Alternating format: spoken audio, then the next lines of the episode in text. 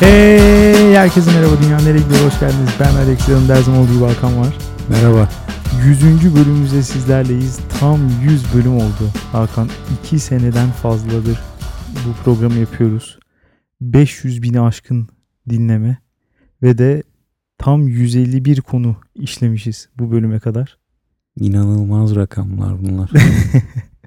Nasıl hislerin yani bu olaya ilk başlarkenki duygu dünyan, düşüncelerin ve aradan 2 sene ve 100 bölüm geçtikten sonraki düşüncelerin de bir şey var mı? Değişiklik. ya şeyi hatırlıyorum. İlk başladığımızda ya 50 kişi e, dinlese başarı sayıyorduk. İlk Evet, ilk hedefimiz oydu değil mi? evet ilk hedef buydu. 50 kişi dinlerse ya bence iyi yaptık deriz diyorduk. Ki tam da burada diyorduk değil mi? Şu an Evet aynen. farklı bir mekandayız. Senin evinde. Her ne kadar iç dekorasyon değişmiş olsa da pilot bölümü çektiğimiz yerdeyiz. Hiç Ruhu yayınlanmayan. evet. Ya ben de hakikaten beklenti ve gerçekleşen karşılaştırması yaptığım zaman acayip bir şey. Yani hiç beklemediğim bir şekilde gelişti 100 bölüm. Bir kere her şeyden önce 100 bölüme ulaşmak bu disiplini sürdürebileceğimize dair çok fazla inancım yoktu. Onu bir itiraf edeyim yani baştan. Ee, ama bu disiplini biz sağlasak bile insanların bize bu kadar ilgi göstereceğine dair bir inancım hiç yoktu. Evet. Ben de 100. bölüme gelsek dahi bir online günlük Evet değil mi? Öyle online konuşuyorduk. sesli günlük olarak gelebileceğimizi düşünüyordum ben de. Şu an ilginç. Bir de böyle işte belirli kat sayılara gelince işte 50, 100, 250 falan insanda hep böyle bir şey oluyor. Bunun muhakkak bir kilometre taşı olması lazım. Bir şeyler bundan sonra değişmeli falan ya da biz demesek bile insanlardan böyle bir beklenti var. Yüzden sonra farklı bir şey. Evet. Takipçi bir anda yani haftalık dinleme 5000 değil de 50 bin olmalı artık. Hmm. Ya da hani program artık işte iki konunun tartışıldığı değil başka bir şey falan. Farklı bir konsept değil mi? Evet ama Bence de. ya bu ne kadar mümkün Geçebiliriz. onu bilmiyorum. Bir, bir geçebiliriz evet ama hem bunu bilmiyorum hem de nasıl karşılanır onu da bilmiyorum. Çünkü insanlar biraz da hani alışıyor dinledikçe ve hani bunu sevdikler sevdikleri için de herhangi bir değişmeye direnç de gösterebilirler. Ama Böyle bir ihtimal alıştıkça da sıkılabilirler. Evet Bu da bunun hepsi muhtemel. hepsi Hatta mümkün. zaman genelde bu yöne doğru ilerliyor. Olabilir evet ama ya bu arada e, ya 50-60. bölümlerde falan da şunu düşünüyordum. Yine yüze gelene kadar insanlar bizi dinlemeyi bırakır. Yani bir çan eğrisi gibi Hı hı. olacağını düşünmüştüm açıkçası. Hani aşağı yukarı peak noktamıza ulaştık. Buradan sonra insanlar yavaş yavaş dinlemeyi bırakacak falan derken hiç de öyle olmadı. Onun için hakikaten teşekkür ediyorum dinleyenlere. Evet. Çok teşekkürler. Bıkmadan sıkılmadan. Sıkılmadıkları sürece dinlesinler adlı. Indie grubumuz. Geçtiğimiz haftanın konusuna gelecek olursak bayağı tartışmalı bir e, bölümdü. Yani hem bölüm içi biraz tartışmalıydı hem de sonraki tepkiler karışık tepkiler aldığımızı söyleyebilirim. Ben Anket sonuçları özellikle Evet, bazı evet. kesimleri şok etti. ben bölümü kaydettik burada bitti. Ee, bittiği anda aklımdaki düşünce çok fena küfür yiyeceğiz şeklindeydi. Beklediğimden daha iyi oldu. İyi karşılayanlar oldu. Bir de yapmak istediğimiz şeyi anlayıp ona olumlu tepki verenler de çok. Hani yani düz dünyaya oturup direkt olarak hani olduğu şekliyle ele alıp tartışmaktansa daha farklı bir şey. Hani buna bence olumlu yanıt verilmesi iyiydi. Ama hakikaten çok küfür edenler de oldu yani. Küfredenler oldu bir de bazı düz dünyacılardan sürreal tweetler Evet. geldi. Evet, hiç anlamadığım şey yorumlar oldu. şey fırtınası böyle kavram fırtınası yaşanıyor. Ee, yorumlara bakalım istersen. Bakalım. Dünyaneregidiyor.com'a gelen yorumlarda bir kere bana geçmiş olsun diyenlere teşekkür ediyorum. Çok incesiniz. Sen tabii oturdukça umarım tam tersi kalınlaşmazsın. Şu anki gidişat kalınlaşmayacağım yönünde ama bakalım. Hiç iştahım yok. Mahvolmuştur. Şu- Ya şu an gerçekten şeyim. Bir ağrı kesici ülkesinin başkanıyım. bir öforya halinde yaşıyorum. Her iki saatte bir ağrı kesici alıyorum falan. Oradan şey yapacağım sanırım. Bundan istifade ederek zayıflayacağım. Emekli Burjuva demiş ki adama tek cümleyle bizi ikna et dediniz. Adam başladı yok kırılma yok ışık o bu şu anlatamadı da demiş. Tam bir fail. Canlı yayında gülme krizine giren adam bir bir anda koy vereceksiniz sandım. Ayrıca homofobik misiniz sorusuna yok abi herkes insan. İnsanı insan olduğundan severim. Şeklinde cevap veren kişilere hiç güvenim yok. Yüksek ihtimalle homofobikler demiş. Buna katılıyorum. Yani homofobik misin sorusunun cevabı net olmalı. İnsan insan bunları katma yani. Genelde hatta bundan sonra şöyle şeyler geliyor işte. Ben insana insan olduğu için değer veririm. Önemli değil falan dedikten sonra da şöyle eklemeler yapıyorlar. Tabii herkesin içinde olmasa ya da işte yani hani benim komşum yakınım olmadıktan sonra hiç önemli değil falan gibi homofobik açıklamalar gelebiliyor.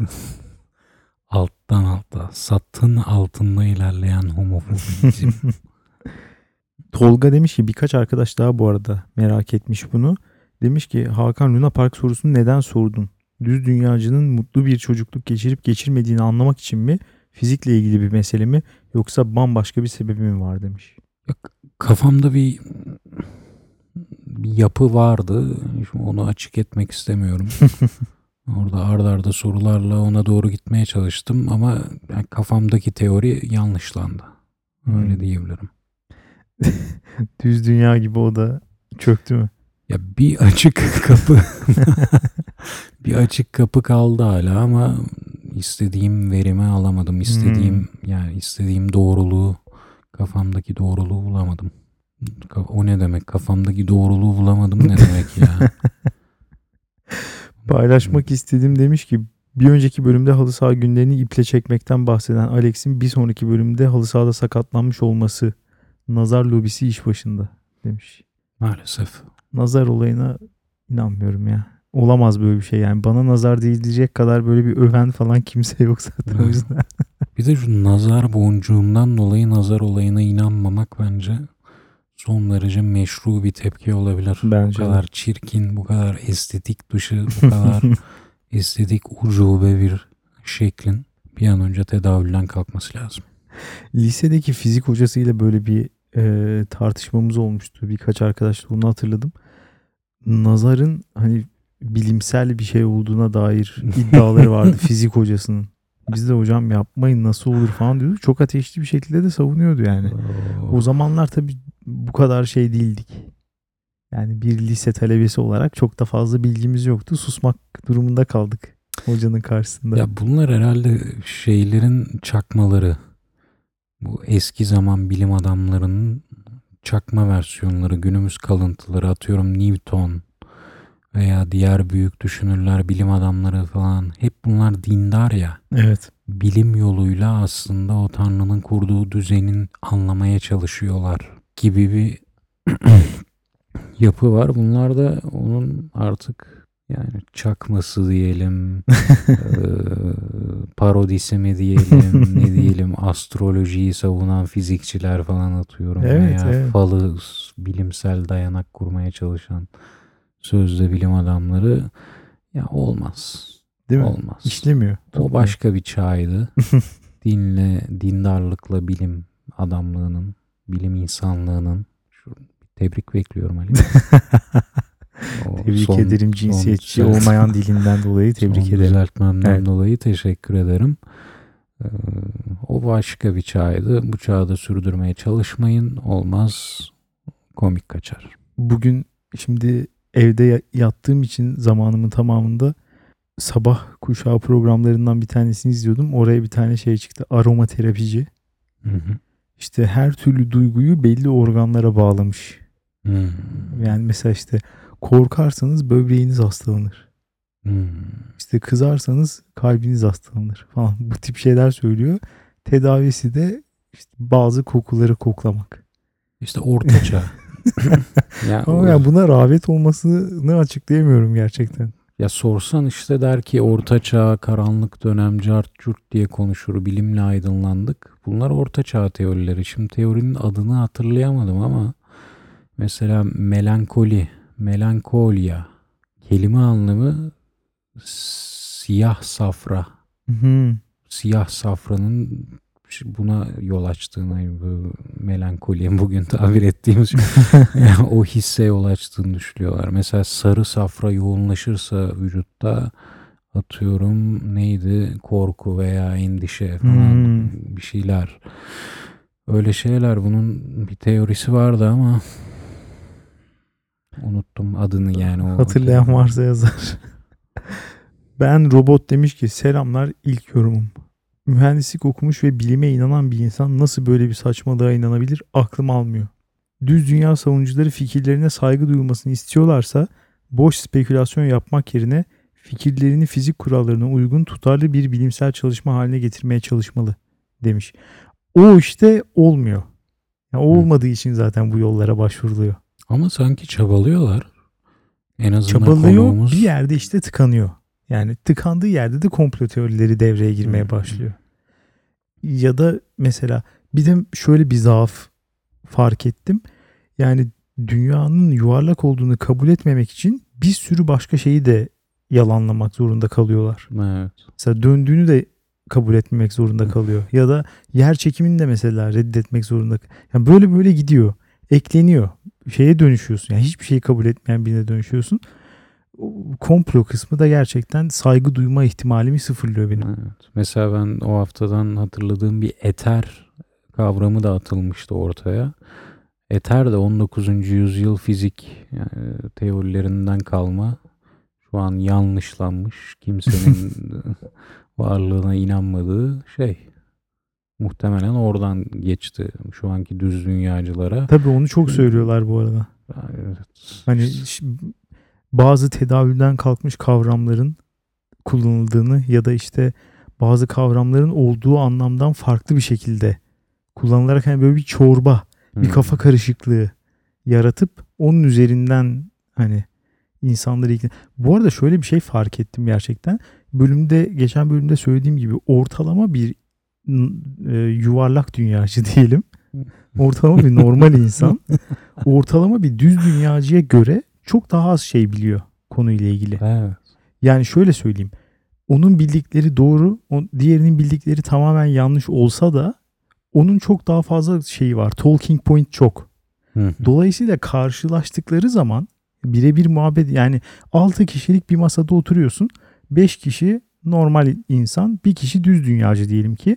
O bir kişi diğer beşini ikna edebilir. Evet. Çünkü çok fazla argümanı var. Çok inançla, ateşli bir şekilde savunuyorlar. Sen bir şey diyemiyorsun. senin için. verili kabul ettiğin, Evet. en derininden kabul ettiğin şeyi sorguluyor çünkü. Evet. Sen almamışsın. Bu şeye benziyor acaba. Benziyor diyebilir miyiz?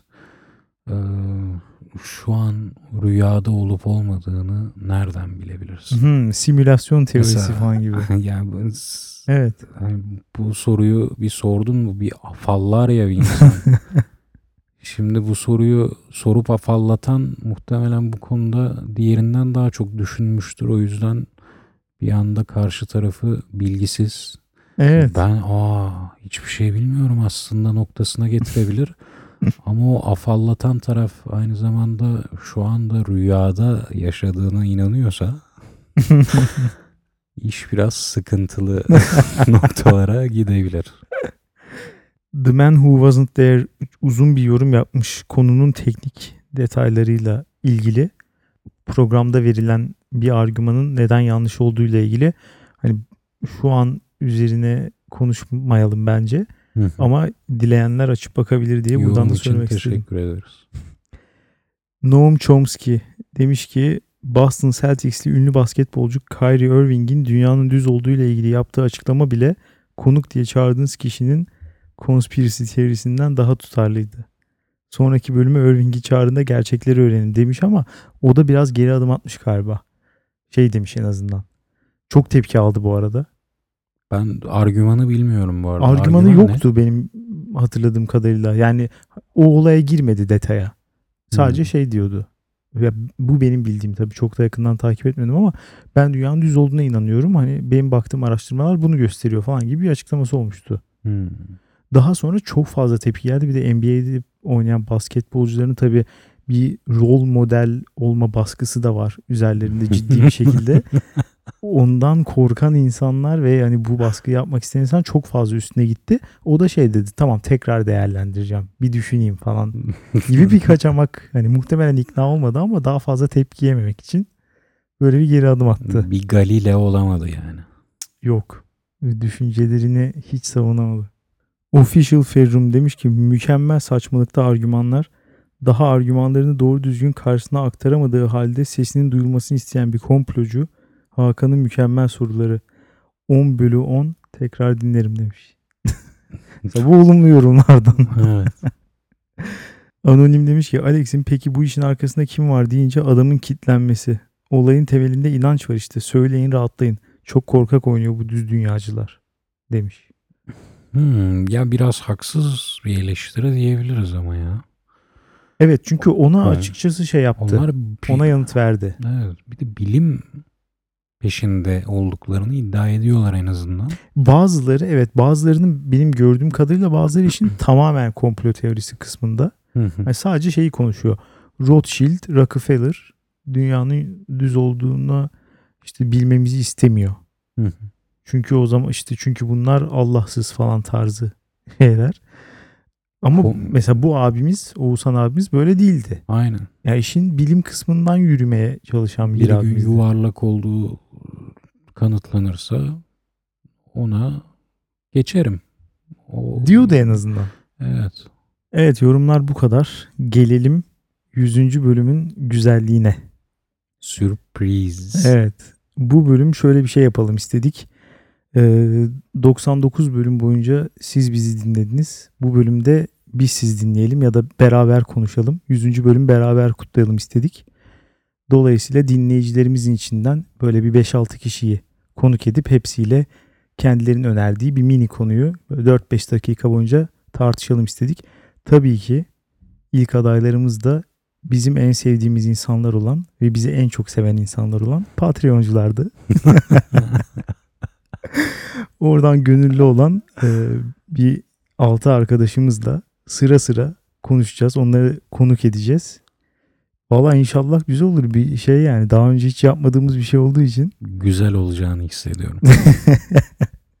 ben de kutumda büyük hissediyorum. O zaman yavaştan ilk konuğumuza bağlanalım. Bağlanalım. Bugün bizimle birlikte olan ilk konuğumuz Gaf. Hoş geldin. Hoş bulduk. Hoş geldin Gaf. Bulduk. Nasılsın iyi misin? Selamlar.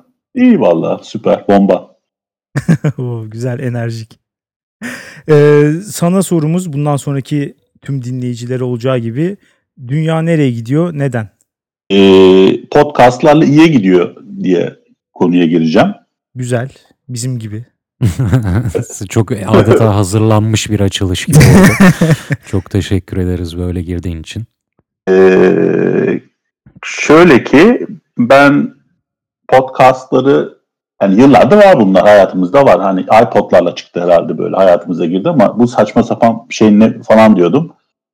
Bir iki denediysem de hiç anlam veremedim ve hep uzak durdum. Sürekli bir yerlerde işte iPhone'u kurcalarken vesaire karşıma çıkıyordu Ee, ama hiçbir zaman çok ciddiye almamıştım. Ee, sonra benim bir iş değişikliğim oldu bir, bir 3-4 sene önce ve normalde 20 dakika olan e, işe mesafem uzadı.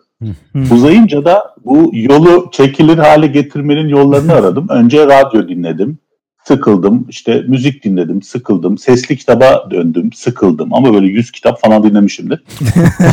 Sıkılman uzun sürmüş en azından. kitap e, özetlerine geçtim. E, onlar işte bir 10 dakikada bir kitabın özetini dinliyorsun. E, bir zaman onunla gittim E, fakat ondan da sıkıldım. Sonra ne yapayım ne yapayım E, telefonda da her zaman e, uygun birini bul- bulamıyorsun da yoksa öyle de güzel vakit geçiyor. Sonra bu podcast işine bir daldım ve son 6 aydır ağırlıktan %90 yolda, metroda, nerede uçakta e, bunları dinliyorum. Kaç tane vardır mesela dinlediğin? Yani böyle sürekli takip ettiğim bir 10 tane vardır. Uf hakikaten çok fazla. Bayağı bir çöp zamanın var demek istiyorsun. Ama yolda e, her gün ya 2 saat minimum geçiyor tabii ister istemez. Hmm. Şey mi peki yol e, metro falan tarzı mı? Yoksa Araba da oluyor. Yani gün gün değişiyor. Bazen arabayla gidiyorum, bazen metroyla gidiyorum. Ee, yani karma. Hmm. Yani boş zamanlar değil mi? Benim anladığım Tabii, zaten- kadarıyla podcastlerin son zamanlarda yükselişe geçmesindeki en büyük etken insanların boş zamanlarının tabiri caizse çöp zamanlarının çoğalması. Ya bu bakımdan hiç peki moralim bozuldu mu? Yahu kendimi podcast'e verdim ama ya ben ne kadar yolda zaman geçiriyorum ya diye hiç Yani o tabii o his- oldu mu? Tabii tabii o his geliyor bazen. Hani bu kadar öyle böyle saate vurunca vay be ne kadar e, vakit boşa gidiyor ama bu hep gidiyordu belki de.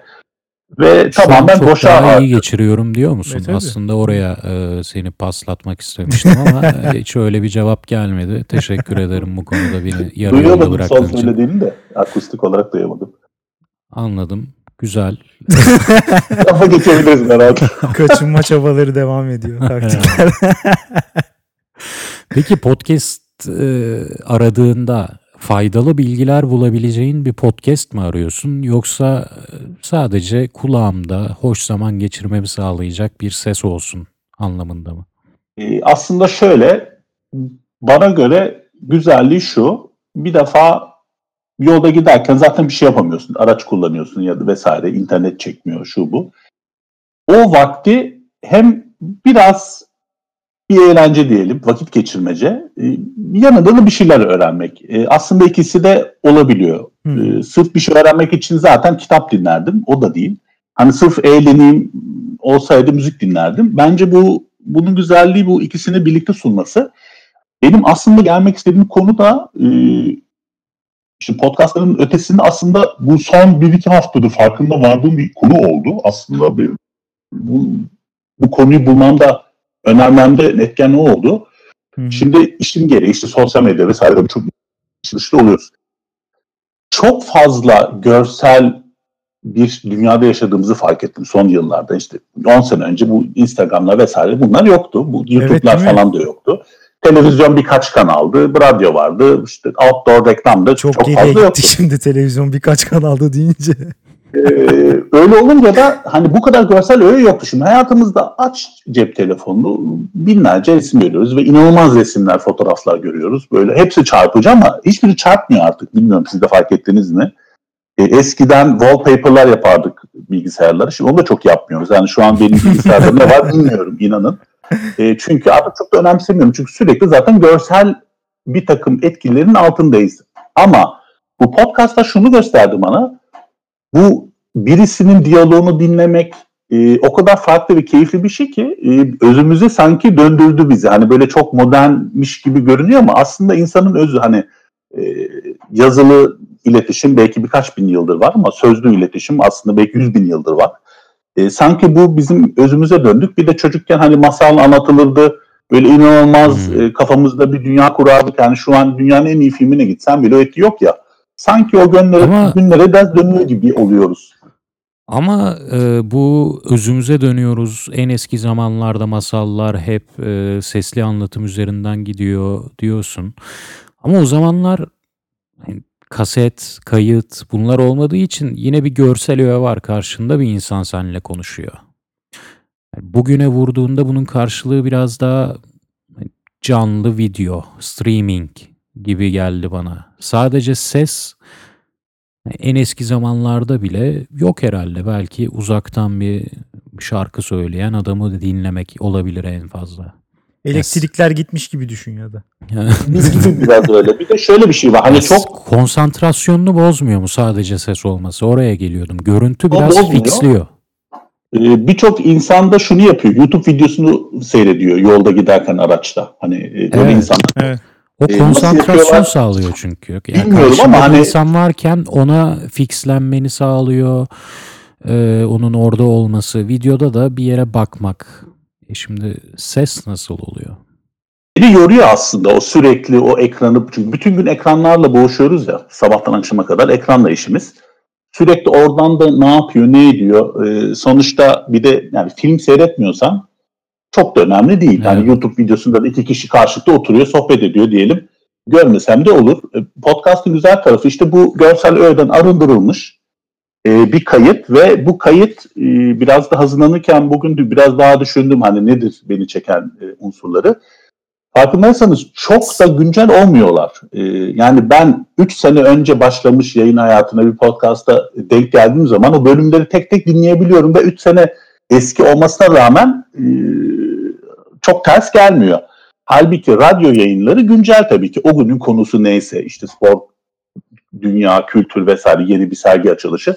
Bunlar tabii ki var ama onu 3 sene sonra dinlemezsin. Ama podcastların güzel tarafı uzun bir süre sonra bile anlamlı dinleyebiliyorsun. E, o açıdan bence hem bu görsel enflasyona karşı bir çare hem bizim bu özümüzle ilgili e, gerçekten o dünyaya dalabiliyoruz ama hepsinde de bir bir şey kattığını düşünüyorum. Bir şey öğreniyorsun. Yeni bir dünya görüşü e, yakalıyorsun. Hı hı. E, bir yandan da hani dinledikten sonra da az da olsa farklılaşıyorsun diye düşünüyorum. Hani boşa zaman da geçmiyor tamamıyla. Tabii ki eğlence kısmı tabii ki var. Ama e, bu e, güzelliği eğlenceyle biraz da bilgi ver, düşündürmeyi harmanlayabilmesi diye düşünüyorum. Evet. E, son olarak o zaman şunu sorayım. Ondan sonra e, diğer konumuza geçelim. En sevdiğin 3 podcast. Bir belli ki biz. Ama 2 3'ü söylersen en azından. Kesinlikle sizsiniz. E, İkincisi bir yabancı bir bir tanesi. E, o da şöyle e, iki kişi her hafta bir cümleden hareketle onu tartışıyorlar. E, bu her an siyasetten olabiliyor, spordan e, o çok hoşuma gidiyor. E, üçüncüsü de şu an e, kültür sanatla ilgili dinlediğim var. E, Ad vermekte ad evet vermek- söyleyebilirsin.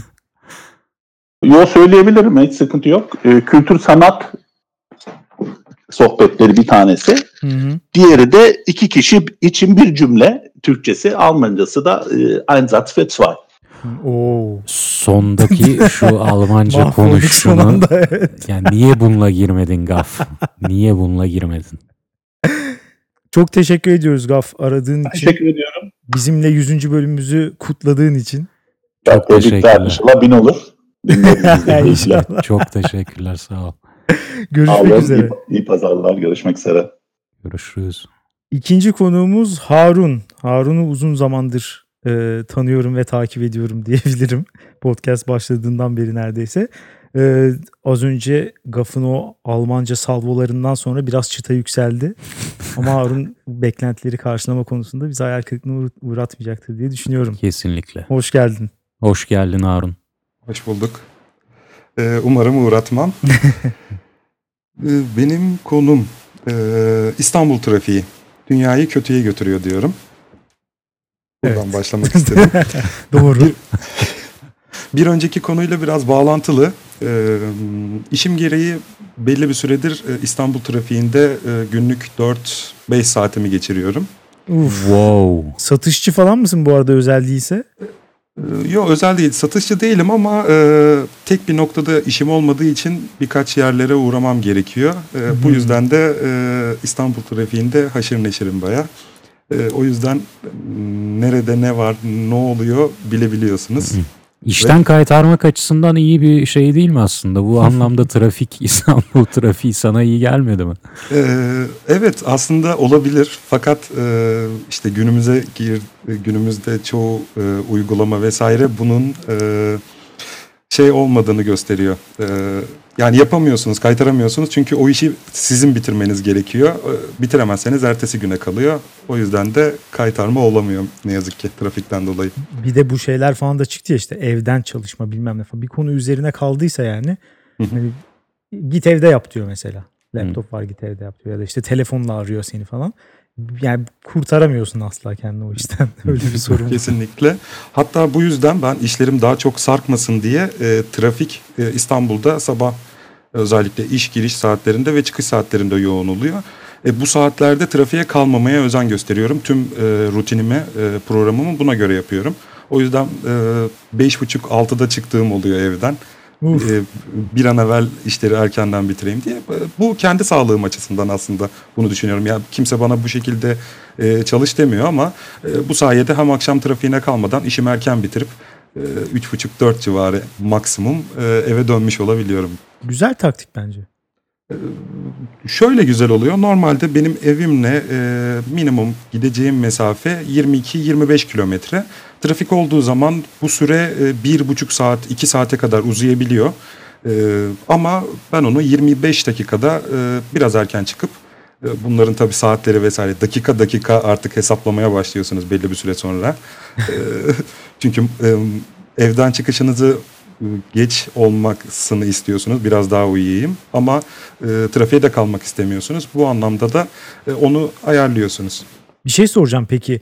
Ee, trafikte böyle uzun süre vakit geçiren insanlar işte taksiciler, dolmuşçular falan olsun ya da normal sürücüler olsun.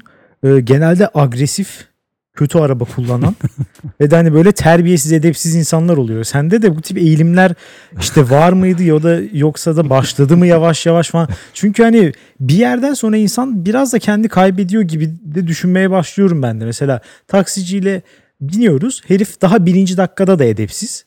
Ama mesela ya beraber yolculuğumuz bir saati buluyor diyelim ki ya da işte 40 dakikayı buluyor. Oradan sonra ben de edepsizleşmeye başlıyorum mesela. yani orada beklemenin verdiği bir şey var. Sabırsızlık falan. Sende de var mı yoksa hani iyi huylu bir sürücü Ee, müsün? o iyi huyu belli bir süre sonra kaybediyorsunuz. Yani e, ortalama son bir senedir ben 65-70 bin kilometre yol yaptım sadece İstanbul içinde. E, o huy kalmıyor. Yani onu garanti verebilirim. E, şöyle oluyor. Bir kere İstanbul trafiğinde kesinlikle otomatik araba kullanmanız lazım. Bu huyu erken kaybetmemek için. E, bir de menisküs olabiliyorsunuz. Şu anda sol bacak. Bana, bana menisküs deme. Tekrar geçmiş olsun diliyorum. sağ ol sağ ol çok teşekkürler. 3 yırtık. Tıp tarihine geçti.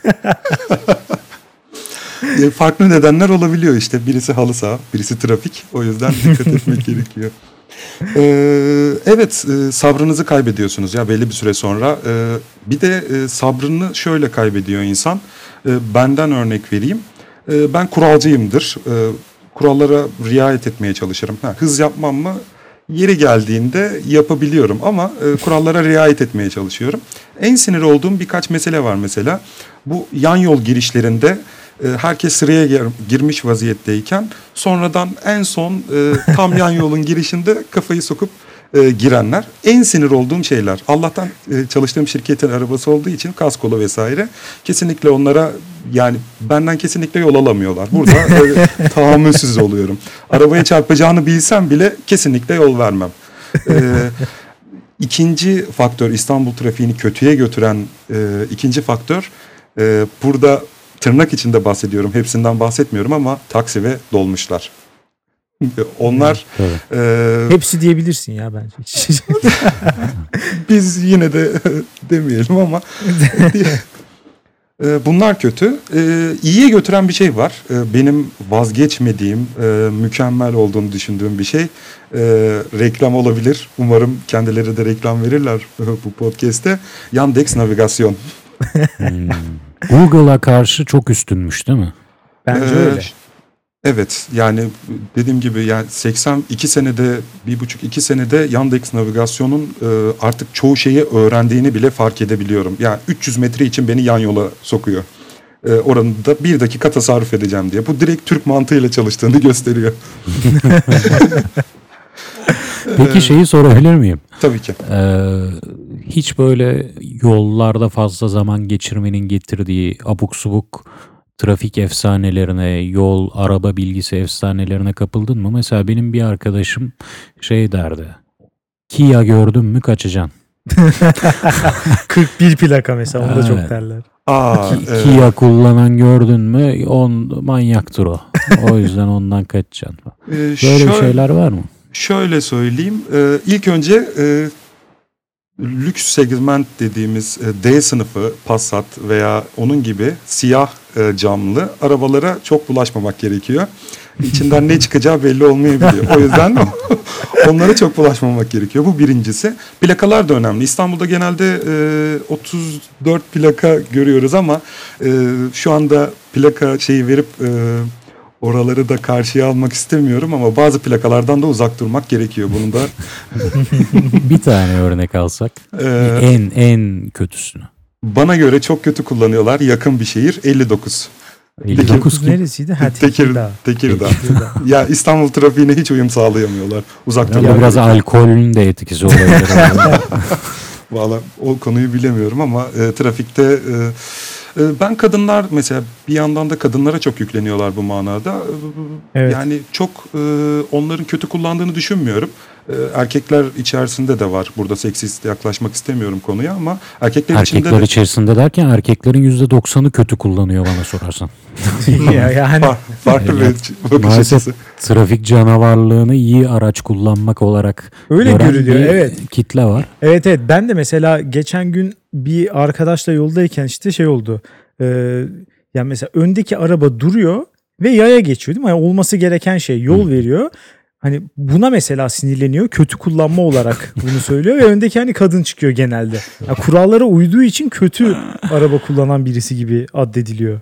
Ee, Evet o konuda kesinlikle haklısınız. Yani e, genelleştirmemek gerekiyor bu konuyu ya. Ama e, kötü kullanan her yerde kötü kullanıyor.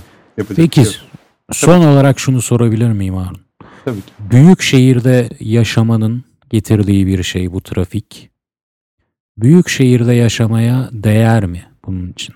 Açıkçası e, bunu uzun zamandır düşünüyorum. Bana göre kesinlikle değmez. Sinir katsayınız e, tamamen düşüyor. E, yıpranıyor sinirleriniz. Erken yaşlanıyorsunuz. Ya trafikte benim geçirdiğim zamanla erken yaşlandığımı düşünüyorum. Anlık tepkiler verebiliyorum. O yüzden şu anda da en kısa sürede kaçmanın yollarını arıyorum İstanbul'dan. Bu konu biraz çetrefilli onu başka bir zaman konuk olursam. Tam bir veda ettin. Evet, evet. Harun çok teşekkürler ya. Gayet güzeldi bence. Yani yarıştı şeyle. Almanca yoktu ama. Mümkünse bir İtalyanca alabilir miyiz? İtalyanca ne yazık ki. o kadar Teşekkür ederiz. Ben teşekkür, Teşekkür ederim. ederiz aradığın Çok sağ için. olun. Görüşmek üzere nice yüzler bölümlerde 200. bölümde. Umarım inşallah. Sıradaki konuğumuz, üçüncü konuğumuz Ferrum. O da her hafta düzenli dinleyicilerimizden, düzenli yorumlayıcılarımızdan bir tanesi. Hoş geldin Ferrum, nasılsın? Hoş buldum. Çok iyiyim. Teşekkürler. Sizler nasılsınız?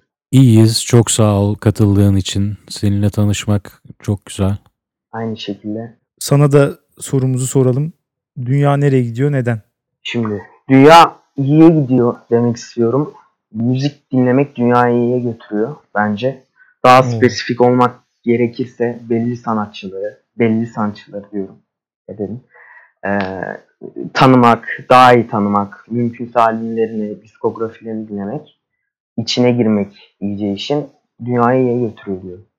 Daha iyi tanımak derken e, yani müziksel yönlerini mi yoksa kişisel hayatlarını da tanıdıkça daha iyi gidiyor mu? Biliyorsun bir Michael Jackson vakası yaşadık. E, bu durum seni nasıl etkiledi mesela? Ya ben ona çok inanmadım gerçi ama e, Oo. evet politik girdik olaya. Neyse siyasi konuşmayalım. Aynen. ya m- müzik yani diskografi dinlemenin bence daha iyi tanımaktan kas şunu kastediyorum.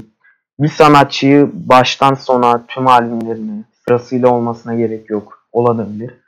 Dinlediğiniz zaman onların e, işte kalfalık, çıraklık, ustalık tabiri caizse dönemlerini görebiliyoruz. Hani hangi dönemler kimlerden etkilenmişler, nasıl değişmişler ve Hı hı. o, bu şekilde kendimi e, daha ait hissediyorum. Hani daha iyi anlıyormuş gibi hissediyorum veya o gruba, o sanatçıya e, daha yakın hissediyorum. Bence de kesinlikle müzik dinleme zevkine bir sürü şey katıyor. Yani kişisel olarak tanımayı ben sevmiyorum. Hiç de oturup şey araştırmam. İşte şu grubun solistinin hayatı, siyasi görüşleri falan. Bunlar genelde hayal kırıklığıyla biten süreçler.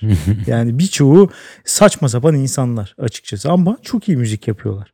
O yüzden mesela Ferruh'un dediği bence mantıklı bir şey. Yani e, özellikle zaman içindeki evrimlerine hakim olmak bende iyi bir his yaratıyor.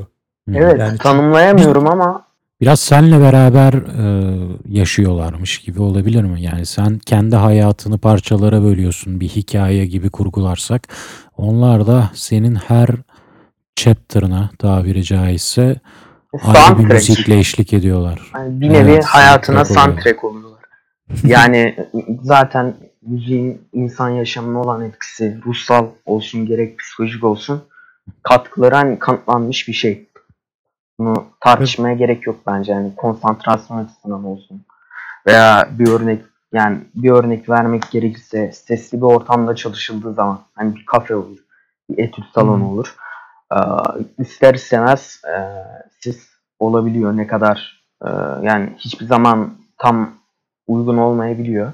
Ama o kulaklığı kulağınıza taktığınız zaman hani sanki kopuyorsunuz etrafınızda. Hani dikkatinizi daha iyi verebiliyor musunuz gibi hissediyorum. Peki soundtrack dedin. Onunla alakalı bir soru sorabilir miyim? Tabii ki. Ee, müzik dinlemek hep sanki ikincil planda kalan bir şey. Ba- Başka bir şey yaparken arkada müzik çalar. Kimse, yani kimse demeyeyim de genelde benim edindiğim izlenim bir müziği sırf müziği dinlemek için açan insan sayısı çok az. Sen bunu yapıyor musun? Onlara şey deniyor. Audiofil. Aynen. Audiofil deniyor evet. Evet, benim de son zamanlarda araştırmaya başladığım bir şeydi. Zaten bu dediğin şeyi konuşmak istiyordum ben de. Ee, bence müzik bir sanat parçası. Hani e, şöyle örnek verebiliriz. Ee, bir albümü sevdiğiniz bir yazarın öykülerinin derlemesi olarak düşünün. Tabii e, konsept albümler romana benziyor biraz. Tek bir konu bütünlüğü olması açısından. Hı. Ee, genelde buradan biraz Spotify gibi müzik streaming servislerine de giydireceğim ama e, bir nevi ne kadar e, ana akımdan uzak bile olsa o müzik e, onu ana akımsallaştırıyormuş gibi hissediyorum. Yani nasıl desem bir girip e, en beğenilen 2-3 parçayı dinlemek var. Bir de başından başlayıp tüm albümü baştan dinlemek var. Belki yeni şarkılar keşfetmek var. Ve bunun da Hı. e, arkada başka bir iş yaparken sadece ses olsun diye yapılacak bir şey olduğunu düşünmüyorum. Sen yani özel olarak odana gidip gözünü kapayıp sadece ben bu bir saat şu albümü dinleyeceğim deyip dinlediğin oluyor mu? Evet, evet. İlk hatta öyle dinlediğim Pink Floyd'un Dark Side of the Moon albümüydü. Çok da beğenmiştim zaten. Peki yanında herhangi bir etmen daha var mıydı? diye sormaktan edemeyeceğim. Çünkü onu da bir aktivite sayacağım. Yok, sadece müzik. Anladım. Ya yeter diyor bana yeter Çok diyor. güzel. Benim de öyle dinlediğim çok oldu ya. Bu arada şeye geri dönmek gerekirse e, Spotify'ın insanların müzik dinleme alışkanlığına etkisi konusuna geri dönmek gerekirse benim de şaşırdığım bir konu oldu bu. Çünkü işte Spotify hani şuna en azından yol açabiliyordu. İşte istediğin kişinin istediğin albümün istediğin parçasını çok rahat bir şekilde erişebilmek. Ve de hani bunu e, nasıl diyeyim dünyanın her tarafındaki herkes için yapabilmek. Sen de mesela bir şarkı oturup stüdyoda yapabilirsin ve oraya koyabilirsin falan. Ben bunun insanların çok çeşitli şeyler dinlemesine yol açacağını düşünüyordum. Hani müziğin daha tabana yayılmasına ve işte demokratikleşmesine birkaç işte plak şirketinin boyundurundan çıkması falan bu tip şeyler beklerken şu an tam tersi oldu. İnsanlar artık sevdiği grupların albümlerini bile dinlemiyor. Kesinlikle. Yani çünkü şeyler var. Hep playlist var. Playlistten gitmeye başladı her şey. Hı hı. Evet. Mesela YouTube YouTube'dan ya da müzik dinliyorlar. O bir daha da bir garip bir şey O işte. rezillik zaten ona. YouTube'dan açıyor mesela. Related'da hep aynı şeyler çıkıyor zaten aşağı yukarı. Onu tıklıyor. Herkes mesela David Guetta dinliyor. Marshmello dinliyor bilmem ne. Get Hani- dolaşıyor. He- hep aynı müzik türüne bir yönlendirme ya da işte ne bileyim Cardi B, işte Nicki Minaj falan. Yani sürekli aynı şeyi her taraftan üzerimize göndermeye başladılar. Yani hani bunun bir kaçış olacağını düşünürken ben hani böyle bir sığınak oluştu. Mesela çünkü eskiden televizyon açınca zaten bunları görüyordun. Kişiselleştirme burada maalesef rol oynadı diyebilir miyiz? Reklamlar da kişiselleşiyor ya hep. Yani bu kişiselleştirme özelliği bu Big Data'nın cartun curtun bizi biraz get dolaştırıyor sanki. Ya Farklı ben bu arada get dolaşmaya da razıyım. kapatıyor. Onu da yapamıyoruz. Çünkü bana da mesela Nicki Minaj getiriyor. Sana da mı getiriyor? Bana da Ariana Grande getiriyor. Alex, Onları dinlemek istemiyorum. Dinlemişsindir belki. Yani Ya burada ti- hiç dinlemiyorum demedim canım. Arada ben de açıyorum. Ama yani o şey olmadı. Ee, çeşitlilik olmadı. Ya tam tersi. Daha da kuşatıldık. Evet ana akımı kesinlikle yüceltmeye gidildi. Ben de böyle Evet. düşünüyorum. Ee, yani dediğiniz gibi her ne kadar müziğe ulaşmayı kolaylaştırsa da oldukça cüzi bir miktarda bu arada. Hani kesinlikle eskiden bir albüm parasına alamadığınız miktarda parayla şu an bir ay boyunca e, sınırsız sayıda sanatçının sınırsız sayıda e, parçasına ulaşabiliyoruz. Ama yani bence kesinlikle uzun vadede müzik endüstrisine zarar verdiğini düşünüyorum. Ben de öyle düşünüyorum. Teşekkür ediyoruz Ferum sana. Çok teşekkürler ben de konuk ettiğiniz için. E, 100. bölümümüz kutlu olsun. Sağ ol. çok sağ ol. Teşekkür ederiz. Umarım daha yıllar boyunca sizi dinleme e, şansına erişiriz. Estağfurullah ya. Görüşürüz. Görüşürüz. Dördüncü konuğumuz Selündrella. Hoş geldin. Hoş bulduk. Merhaba. Hoş geldin. Hoş Bir- bulduk. Bir de değişiklik olmuş oldu. Biz genelde eleştiriyorlar ya şey diye. Çok fazla kadın çıkmıyor. Erkek muhabbeti oluyor falan Evet. filan diye. Bu Evet, açıdan iyi oldu yani. Bu konuda ayrıca teşekkür ederiz. Sana da aynı soruyu soralım. Dünya nereye gidiyor ve neden? Tabii dünya bence iyiye gidiyor. Şu insanlar sayesinde devlet dairesi ve benzeri kurumlarda bilgi vermeye üşenmeyen insanlar. Ee, bence dünyayı iyiye götürüyorlar. Çünkü şu anda Türkiye dışında başka bir ülkede yaşıyorum. Önce bu ülkeye gelmeden önce Türkiye'de yaşadığım bazı sorunlardan bahsetmek istiyorum. Kurumlarda. Ee, mesela bir belgeyi çevirtirip apostilletmem gerekiyordu buraya yollamak için. Ölüm zaten bu. Ölüm. Gerek maliyeti olsun. Hani bir şey olarak da çok fazla. Ya böyle el kadar mesela kimlik belgesi. Zaten adamda çevirisi var yani şablon. Zaten her şey çevrilmiş. Sadece oraya senin adını falan yazıyor. Yani herkes her gün adama 20 kişi kimlik çevirttirdiği için hani elinde sabit var o şablon. Yine de mesela senden 100 lira alıyor. Aynen. O, sırf o damgayı basabilmek için. Benim durumumda da şöyleydi. Ee, imza sirküleri vermem gerekiyordu. Önce şeye gidiyorum, notere gidiyorum. İmza sirkülerini alıyorum. Sonra onu çevirtiyorum. Yine şeye para ödüyorum, çevirmene para ödüyorum. Sonra notere geliyorum. Noterin içinde bir karışıklık. Şimdi bunu bunun neyini onayla, onaylatacağım falan tarzı. Kimse cevap vermiyor. Sıra alıyorsunuz. içeride 700 kişi var. Tapu kavgası falan yapıyorlar birbirine.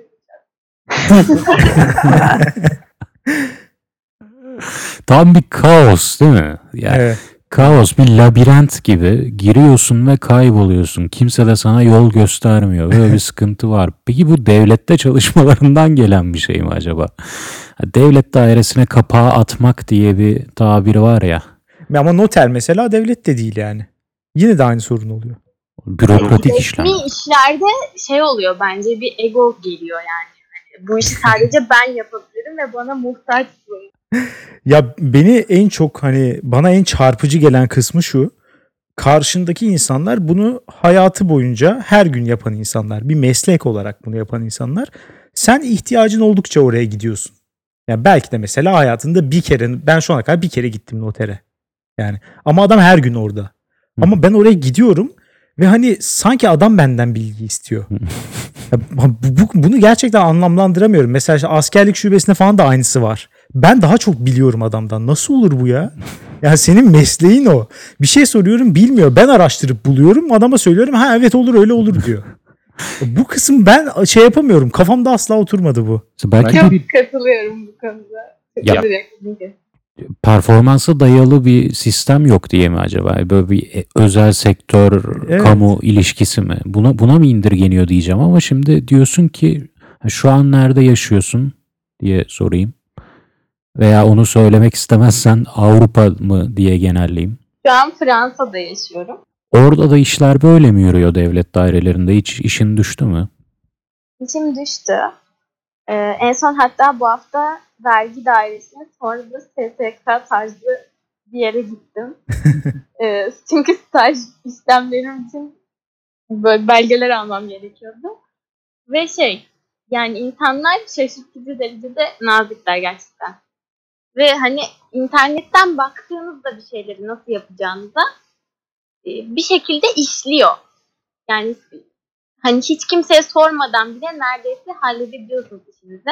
Ama bizde mesela bir şeylerin nasıl işleyeceğini önceden hatim edip gidiyorsunuz zaten birçok yere. Hani başıma bir şey gelmesin, kasıklanmayayım falan.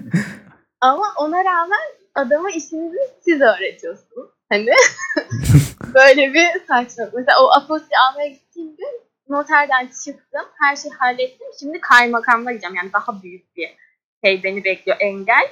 Oraya. Ve şey e, içeride ne yapacağımı bilmiyorum. Türkçe konuşan insan yok. Herkes Arapça konuşuyor. Çünkü Suriyelilerin falan herhalde işlemleri çok fazla şey kaplıyor, yer Hmm. kaplıyor. Ve nereye gideceğimi falan bilemedim. Tek başımaydım bir de. Tek başıma gitme gafletinde bulundum. Hani e, annem falan yanımda olsa belki daha rahat olabilirdim. Böyle adamların arasında kaldım ve kimse bir şey söylemiyor. Nereye götüreceğimi soruyorum. Bana kafasıyla falan işaret ediyor. Kadın olduğu için sanki benimle konuşmak istemiyor gibi. Garip böyle anlar yaşadım. Ya değil mi? Ya en başta bir nezaket. Bir nezaket olsa belki sen orada aynı sürede de bitirsen işlemlerini. Ya basit bir nezaket sana o deneyimi kat be kat daha iyi yaşatacaktır. Kesinlikle katılıyorum. Bence yapamıyorlar? Şeyde ya mesela Fransa Türkiye arasındaki net fark o bence. Ya orada da mesela ciddi şekilde uzun sürüyordu. Özellikle ben banka buradakinden çok daha zahmetli. Bir de şey elektrik gaz açtırma falan ciddi sorun yaşamıştım mesela. Ama herkes o kadar yardımcı ve hani işte tam olarak onların dilini konuşamıyorsun falan filan. Ana dilin değil en azından yani. Ona rağmen hani çok anlayışlı, acayip yardımsever, kibar falan yaklaşıyorlar. O yüzden o kadar da dert etmiyorsun. O konuda yüzde yüz katılıyorum yani. Ya mesela burada şey hocalar falan da öyle yani çok nazikler. Bir şey sorunca geri çevirmiyorlar asla. Türkiye'de şu an durum nasıl bilmiyorum. Hani üniversitelerde. Ama burada çok nazikler. Öğrenci işlerinde de öyle. O açıdan çok rahat. Ama dediğim gibi mesela bankada kredi kartı almak için bir buçuk ay bekledim. Evet, öyle gariplikler var orada ya. Yani aç falan kalıyordum artık. Ya banka hesabı için, olmadığı için kimse bir şey yapmama izin vermiyordu. Böyle çok sıkıntılı günler yaşadım. Burada peynir ekmek gibi dağıtılıyor. Aynen. Aynen. Mesela vezneden para çekmek falan çok zordu. Bunları hatırlıyorum. Ya burada mesela gidiyorsun hani ver kartını kimliğini falan anında sana para verir kartın yoksa o anda yanında. Orada mesela ciddi uzun sürüyordu bunlar. Mesela şey falan vardı onda şoka girmiştim. Bir tane geçici kart verdi adam bana 5 dakikanın sonunda. Geçici kartı aldım yandaki ATM'den para çektim adama geri götürdüm. Bu nasıl? Ya saçmalığa bak yani hani hep böyle bir prosedür şeyi var orada da. Öyle bir gariplik var ama Ha, oturma izni alırken da ben o da çok uzun sürdü. Yani bu sene daha kartımı alabildim. Oturma kartımı. Hmm. Çünkü işlemler çok yavaş işliyor. ya iki senedir buradayım. İkinci senenin ortasında alabildim ancak. Neyse sınır dışı etmemişler en azından. en azından çok Ama nezaketle sana bunu son derece iyi yaşattılar yani. E, en azından konforlu bir şeydi. Bekleme süreci o. Konuşma, konuşma nezaketini gösterdiler. Öğrenci işleri konusu da hakikaten Türkiye'de şeydir ya efsanevi yani hani üniversitelerde falan genelde böyle gün teyzeleri ya da hani e, dünyanın en suratsız insanları mesela bizim üniversitede şey vardı bir tane bu Discovery Channel Time Warp diye bir şey vardı ya aşırı yavaşlatılmış çekim. Mesela o adam oydu Time Warp yani şey alıyor. Tek yapacağı şey adama kağıdı veriyorum sadece kaşe basacak. Bu kadar bak başka hiçbir şey yok. O kaşeyi basması 3-4 dakika sürüyordu rahat. Yani hiç başka işi yok. Ya o genel olarak belki şeyden dediniz ya üstten bakma var bir ego devreye giriyor dedin Selundrella. Bu Türkiye'de daha bir devreye gidiyor galiba. Ya biri sana hizmet veriyorsa sana bir iyilik yaptığını düşünüyor. Halbuki sen onun karşılığında Tabiri caizse parası neyse veriyorsun. Ver gibi vermişsin. Evet bu işler karşılıklı ama yine de sana hizmet veriyorsa bir lütufta bulunuyor gibi. E, bu devlet dairesinde belki artık en zirveye çıkıyor. Tabii, Çünkü tamam. devlet bizde ayrı bir e, makam ya. Evet. Bir de adamın şeyi yok. Patronu yok. Yani Hmm. patronu halk. O da çok soyut olduğu için mesela işte polise falan şey mesela Amerika çekmeye çalışanlar oluyor burada. Hani sizin verginizi ben veriyorum falan hani maaşınızı ben vergilerimle ödüyorum falan çekmeye çalışanlar oluyor. Polis de direkt şey diyor mesela yani verme verme falan diyor yani? Hani burası şey değil Amerika değil öyle bir şey diyemezsin yani. öyle bir vergi işte o vergiler toplanıyor bütçe falan burada öyle bir bilinç yok yani. o yüzden hani ona çok girmemek lazım. Çok teşekkürler geldiğin için, Ben güzel sohbetin için. Ederim. Çok teşekkürler. Görüşmek üzere. Olun. 100. bölümünüz kutlu olsun. Sağ ol. Sıradaki konuğumuz Filatelist. Hoş geldin. Merhabalar, hoş bulduk. Hoş Size de. geldin. Nasılsın, iyi misin? Teşekkürler, iyiyim. Önce konuk ettiğiniz için müşerref oldum. Onu belirtmek isterim. Eyvallah. Şimdi geldiğin için biz teşekkür ederiz. Sağ olun. Benim Evet. konum. Gireyim mi? Direkt. Tabii canım. Spoiler alma tedirginliği olan insanlar dünyayı kötüye götürüyor diyeceğim. Bravo. Teşekkür ederim. Yani şöyle, insanlarla artık sağlıklı bir iletişim kuramıyorum. Yani biriyle bir şey konuşacağım. Yani sosyal ortamda dışarı çıkıyorsun. Bir, bir şeyler konu. Genelde film, işte sinema, dizi, kitap. Bunlarla ilgili konuşuyorsun. Ama üzerinde hep tedirginlik karşıdaki bu olmadıysa hep bir icazet alıyorsun. Ya anlatacağım ama işte biliyor musun? İzledin mi, izlemedin mi? İzlemediyse o konuyu geçip başka bir konu bulmak zorunda kalıyorsun. Öyle bir durum var. Evet hakikaten sinir bozucu bir şey ya. Şey gibi fıkra anlatmaya başlayıp sonra sürekli biliyor musun bu fıkrayı biliyor musun diye soranlar vardır ya. Hakikaten onun gibi bir şey yani sinir bozucu bir olay. Ee, bir de şöyle bir sıkıntısı var mesela işte örnek verelim Breaking Bad dizisini ben izlemişim biteli 5-6 sene geçmiş yani.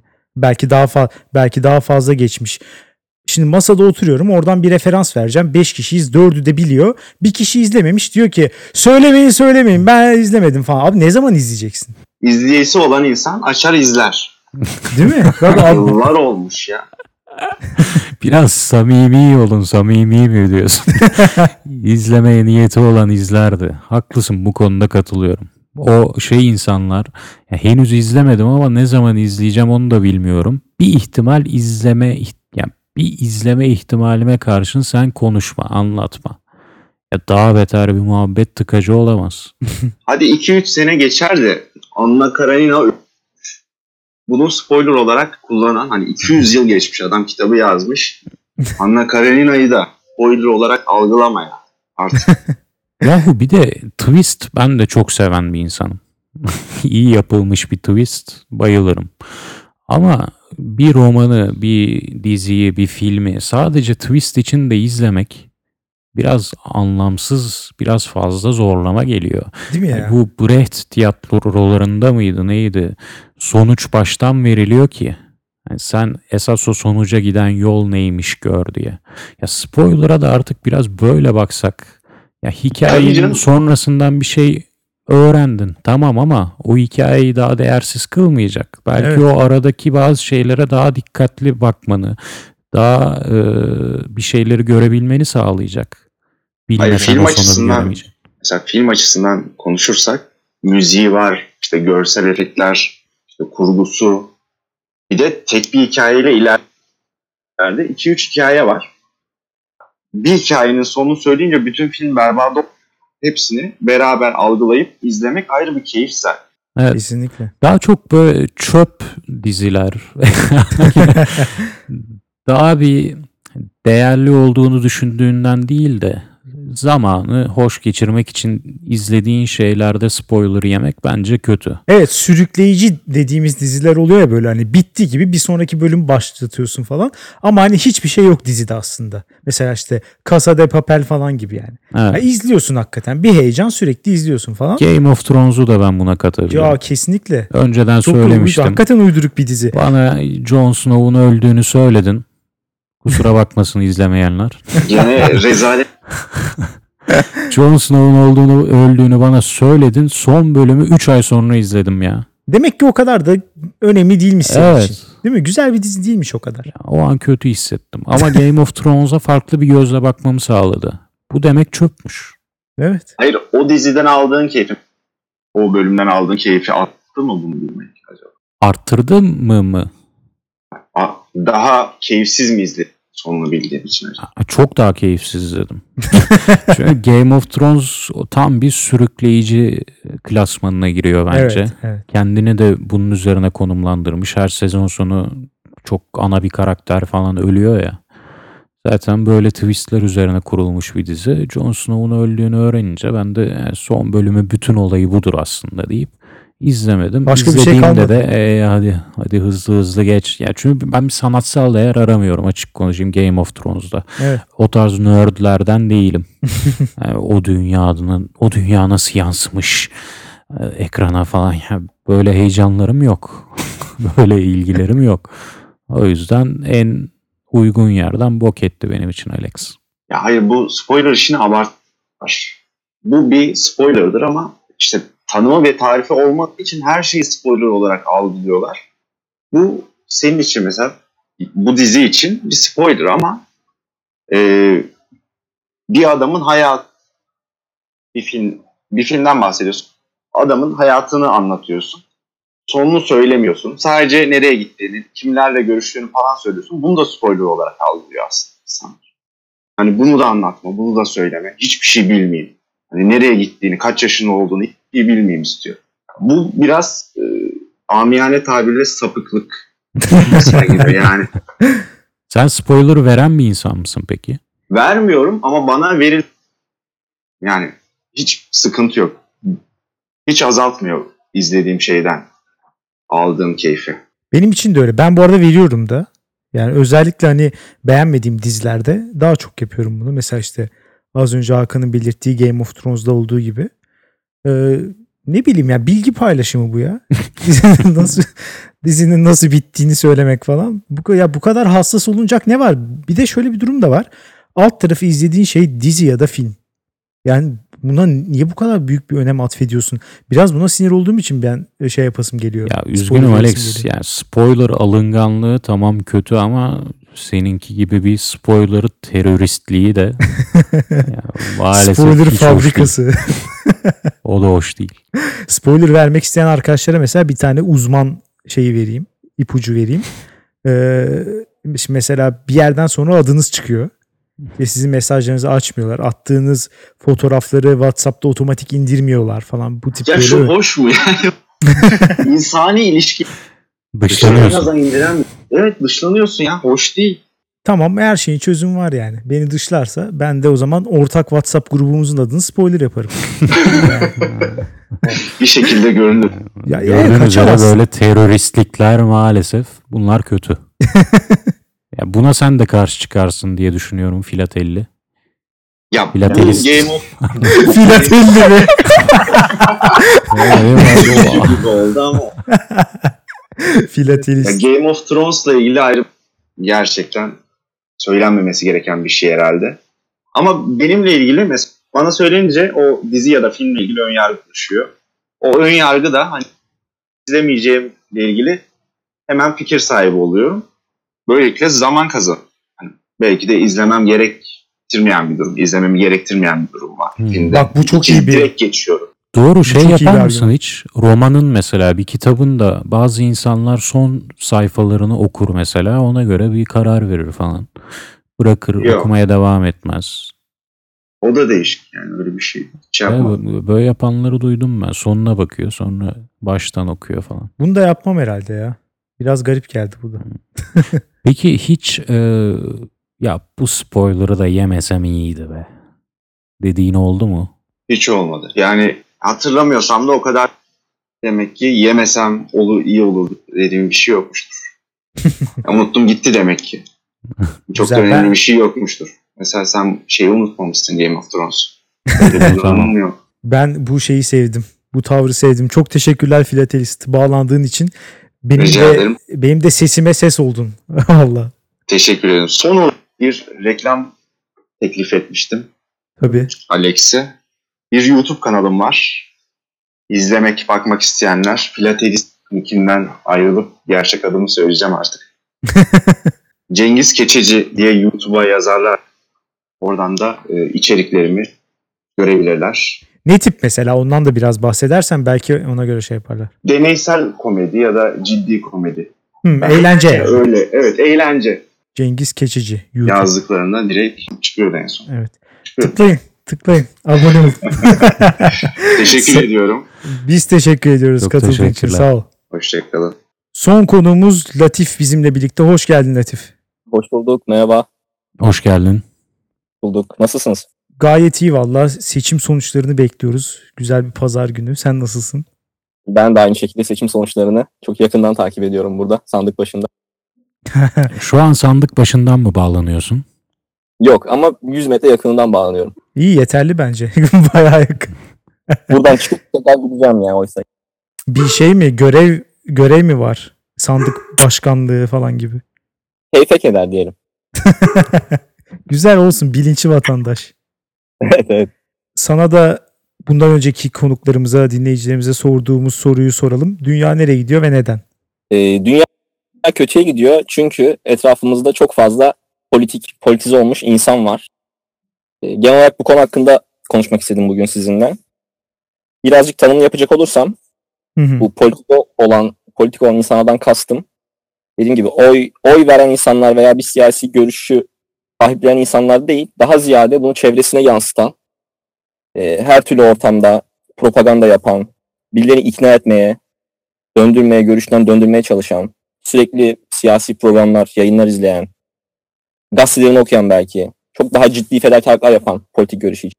Bütün hayatı politika ve siyaset olmuş insanlardan mı bahsediyoruz? Yani Tabii. hayatın Hatta- başka bir alanına kanalize olamayan, o alanlarda fikir geliştiremeyen, keyif alamayan insanlardan mı bahsediyoruz?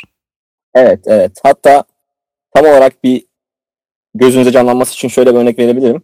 Benim çevremde bu insanlardan çok bol miktarda var o yüzden bayağı muzdaribim. Bence sizde de vardır. Zaten hani çevrenizde bu tarz bir insan yoksa büyük ihtimalle sizsinizdir yani bu insan. Politika, partiler, seçimler, liderler olmasa bir gündemi olmayacak. Bir oturup bir insanla başka bir şey konuşamayacak insanlar var etrafında. Şimdi bile aklıma 3-4 tane geliyor yani hiç düşünmeden. Düşünüyorum bu bugün seçim olmasa bu adam ne konuşacak pazar günü arkadaşları? Hani, bilmiyorum sizde de var mı böyle insanlar etrafınızda tanıdığınız ettiğiniz? Ya birkaç tane var herhalde evet. Ama mesela şu şu konuya kesinlikle katılıyorum. Türkiye'de çok ciddi bir e, ya siyaset biraz hani taraftarlığa çok benziyor. evet, Türkiye'de evet. bir çok ciddi bir ait olma güdüsünü tatmin ediyor. İşte bir nasıl diyeyim bir işte şeyin parçası olmak. Bir grubun parçası olmak anlamına geliyor. Biraz da herhalde o yüzden böyle. Çünkü bir grubun ne kadar parçasıysan, ne kadar ona aitsen, kendini ne kadar onunla tanımlıyorsan o zaman etrafınla girdiğin ilişki de onun üzerinden şekillenmeye başlıyor. Arkadaşlarınla oturduğunda yaptığın sohbet de onun üzerinden e, gelişmeye başlıyor. Yani çok da fazla bir birey ve onun işte zevkleri olan bazı da sosyal gruplara ve işte kulüplere ait olan bir insan gibi değil de tek bir şey ile tanımlanan birisi haline dönüşüyorsun. O yüzden e, ciddi sorun bence de Türkiye'de. Biraz dışa şeyde- kapalılık ve e, hani nefes alma alanı da daralıyor sanki. kesin tabii ki. Yani karşı karşıt görüş çıkması çok zor. Politize olmuş insanlardan. Ya o biraz artık e, al gülüm ver gülüme dönüyor sanki o Evet muhabbetler. nüans kayboluyor değil mi?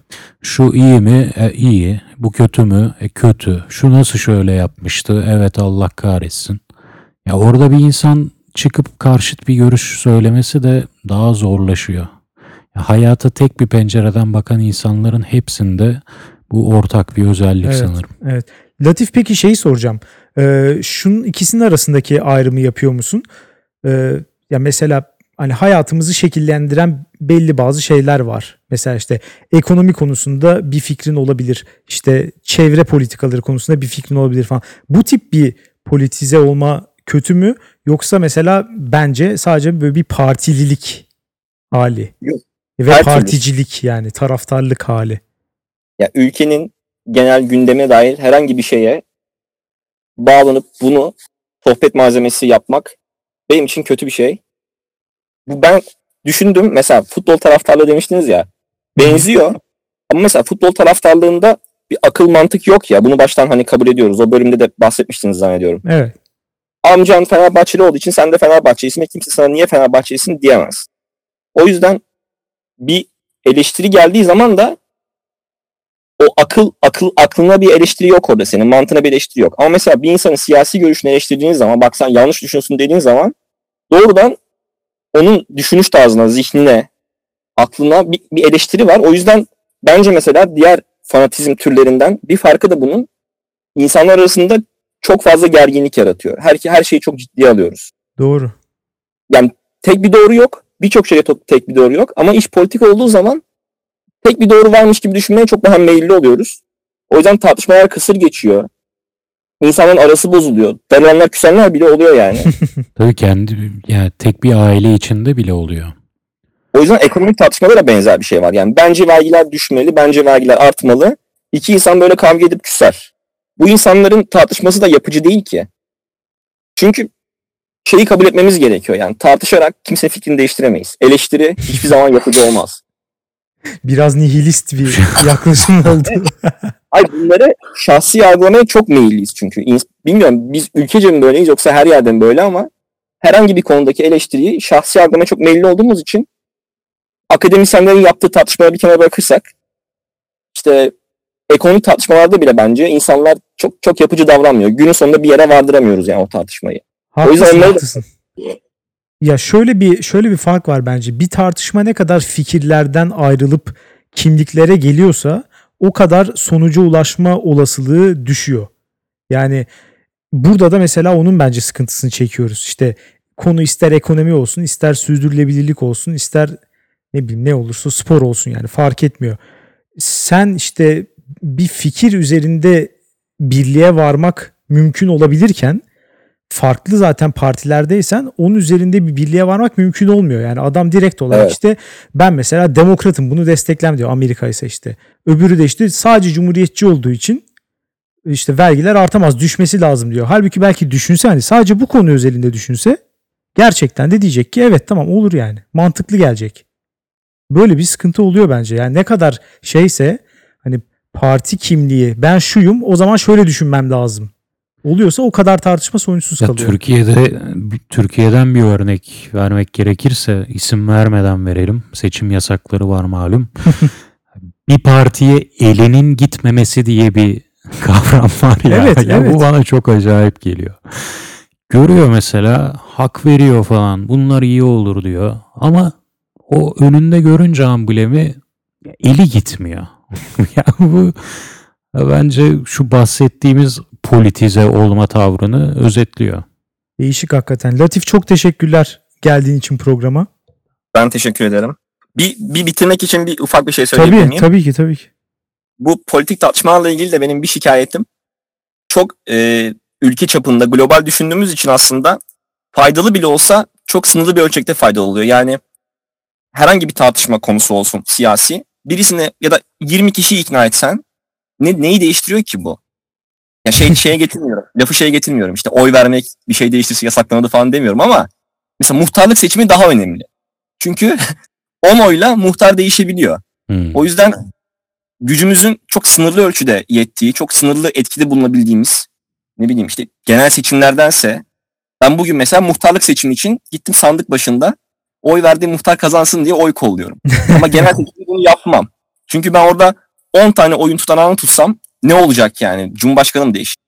O yüzden çok global düşünüyoruz böyle büyük hayaller kuruyoruz, büyük fikirler peşinde koşuyoruz ama daha böyle mikro ölçekli çalışsak bence bu politik tartışmalar da biraz daha verimli, biraz daha faydalı hale gelebilir diye düşünüyorum. Evet şey fark herhalde biraz. Gündeme de bağlayarak bu şekilde toparlamış.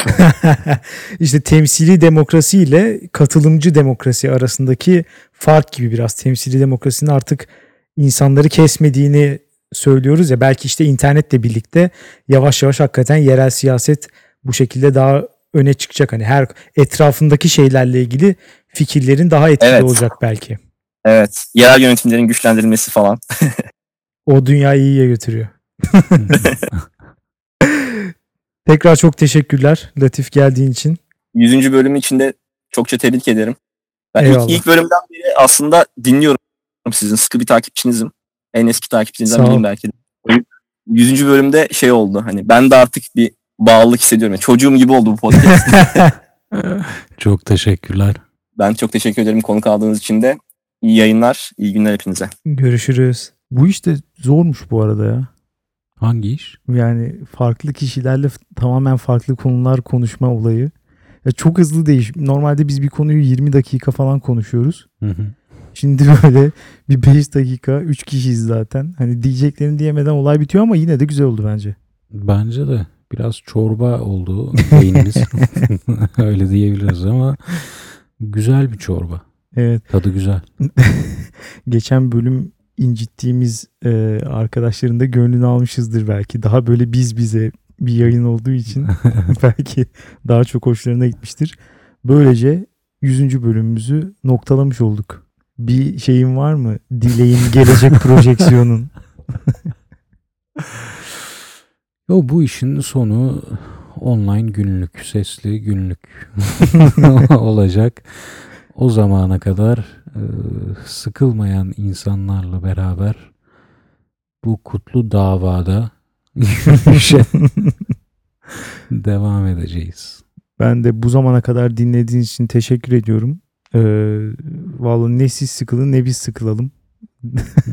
yani birçoğunuzu hakikaten tanı tanımak, sizle muhabbet etmek falan çok hoş, güzeldi. Hı hı. Böyle devam etsin inşallah diyorum. Umarız. Ve her zaman olduğu gibi dünyaneregidiyor.com'dan yorumlarınızı bekliyoruz. Anketimiz de bu hafta şöyle açalım. Dünya nereye gidiyor, dünyayı nereye götürüyor Aa, diye değil mi? böyle bir şey yapalım. Umarız sürpriz bir sonuçla karşılaşmayız. Bunu da şimdiden belirtelim. Evet e, bu riski alıyoruz artık yapacak bir şey yok. E, 100 bölümdür dinlediğiniz için teşekkür ederiz. Haftaya salı görüşürüz. Teşekkürler. Güle güle.